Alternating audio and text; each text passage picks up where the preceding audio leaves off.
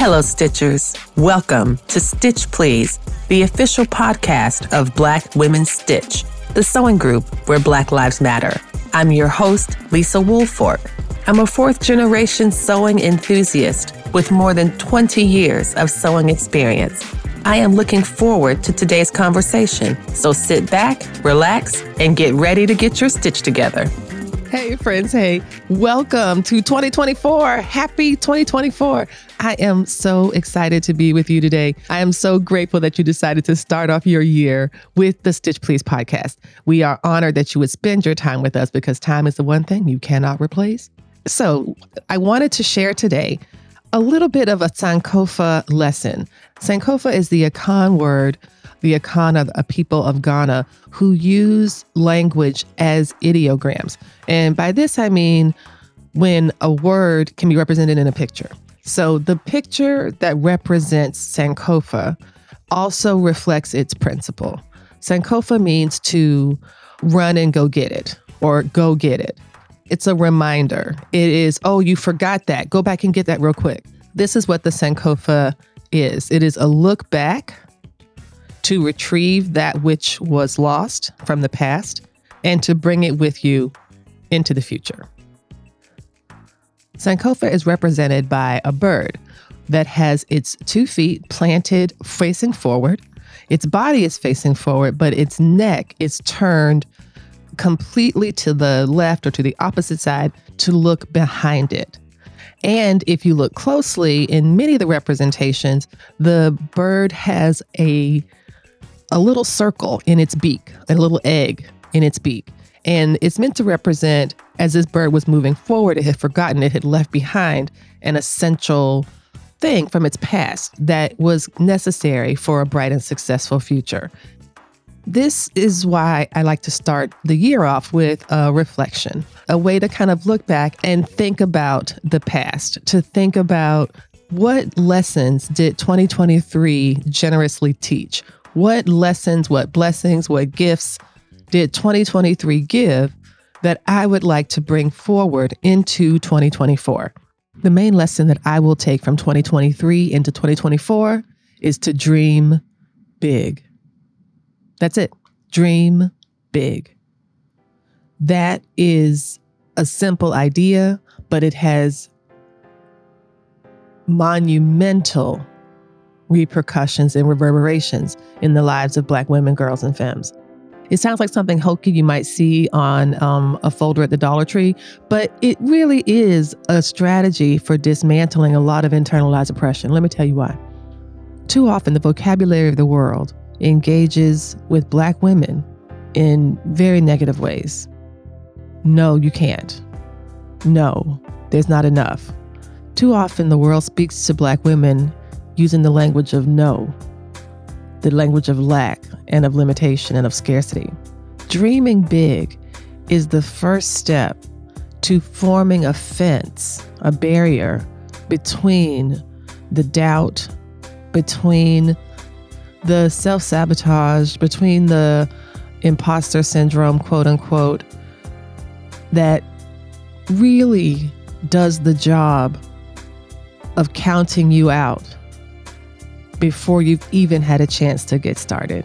So, dreaming big is a permission slip. And I encourage you to dream big in 2024. I was able to see the fruition of one of my big dreams last year in 2023 during QuiltCon. Black Women Stitch hosted the first affinity space at the QuiltCon convention, which is the annual convention of the Modern Quilt Guild. The space was a haven, a lounge, um, a respite, and those who participated in the space had a fantastic time, according to the exit surveys and subsequent comments. As part of the So Black space, we recorded six episodes, and you are warmly invited and encouraged to go back and listen to those episodes. We released those episodes in September of 2023, and you know, they may or may not come back this year you know, who's who's to say? Who's to say? But they are really beautiful, exclusive conversations that were recorded in the space, but are now available to be heard by all.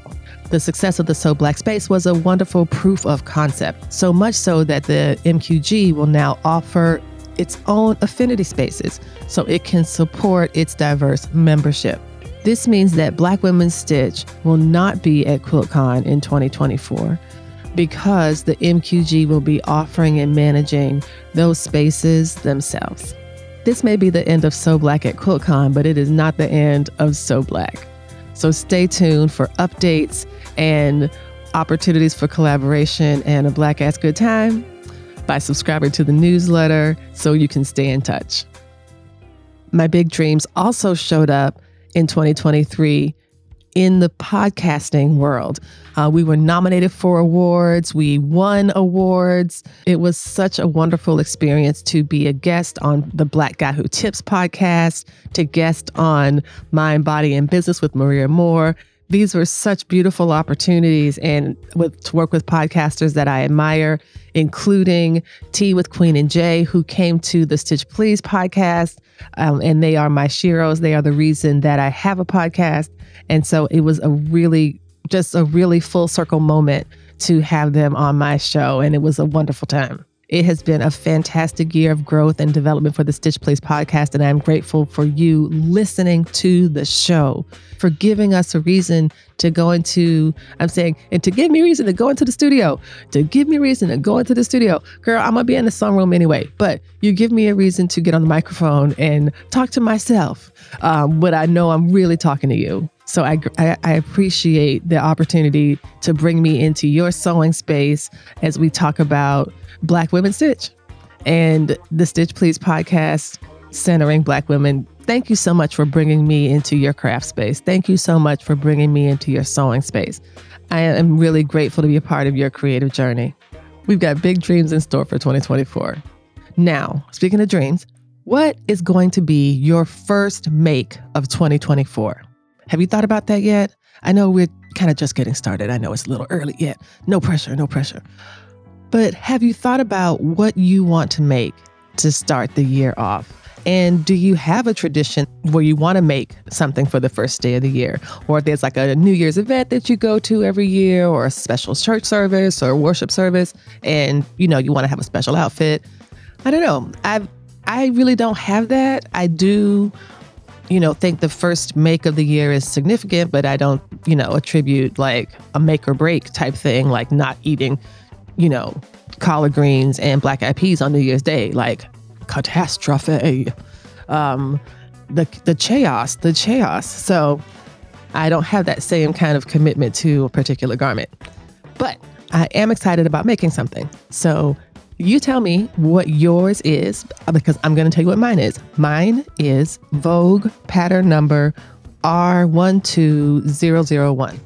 That is the outside envelope picture. I'm opening the envelope now. And the true number is Vogue pattern number 1982. This does not look too difficult. I say that as someone who has sewn for 25 years and looking at the back of this pattern, it says it's average. Um, I'll be sure to read it three times um, because it's important to read your pattern directions three times. And as I do this, I'm looking at how many pieces there are. There's only seven pieces to this pattern. So my hope is that it will not be that hard to put together. So my next step will be to unpack the pattern, press it, cut the pieces of the pattern apart, um, then cut the fabric and the interfacing, and then probably read the directions again. I will also cut it a bit larger. I just need to think about the different fit issues. This is a pattern that is done in a woven, so I, I will probably use a sheet. That's my plan. My plan is to use a sheet to make this outfit. I really enjoy using sheets to um, do test fabrics, or you, if you find a cool sheet, you got a cool outfit.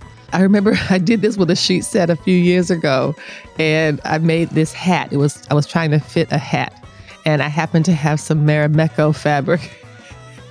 and it was so funny because that hat turned out so bad. It looked awful. I showed it on the Patreon. Um, it looked like a Marimekko Klansman. It really did. It, it really absolutely did. It looked like a hood from some grand wizard and Klan, but they also but but what make it. It was it was the wildest thing. Oh my gosh, I cackled. Oh, it was so terrible. So I'll probably do that again. I will. I don't think I have that terrible hat, but then I'd have a full outfit with a cape. But I'm gonna use um, sheets, the Marimekko sheets that I have, make this muslin to fit my body in loving and supportive ways. What is your first project going to be? You can learn more about mine. I'll be posting about it on the socials, and you can um, give me some advice as I'm as I'm working on that. And thank you so much for being with us today. Thank you for starting your 2024 with us. Stay tuned to the Stitch Please podcast for some really exciting new programming. You know, we've got new episodes, new guests, people who are familiar to you, perhaps people that you who you might not know at all, but it's always going to be a really wonderful opportunity to center and celebrate Black women, girls, and femmes in sewing. And it's going to be a black ass good time. And we will help you get your stitch together. You've been listening to Stitch Please, the official podcast of Black Women Stitch, the sewing group where Black Lives Matter. We appreciate you joining us this week and every week for stories that center Black women, girls, and femmes in sewing. We invite you to join the Black Women Stitch Patreon community with giving levels beginning at $5 a month. Your contributions help us bring the Stitch Please podcast to you every week. Thank you for listening. Thank you for your support. And come back next week and we'll help you get your stitch together.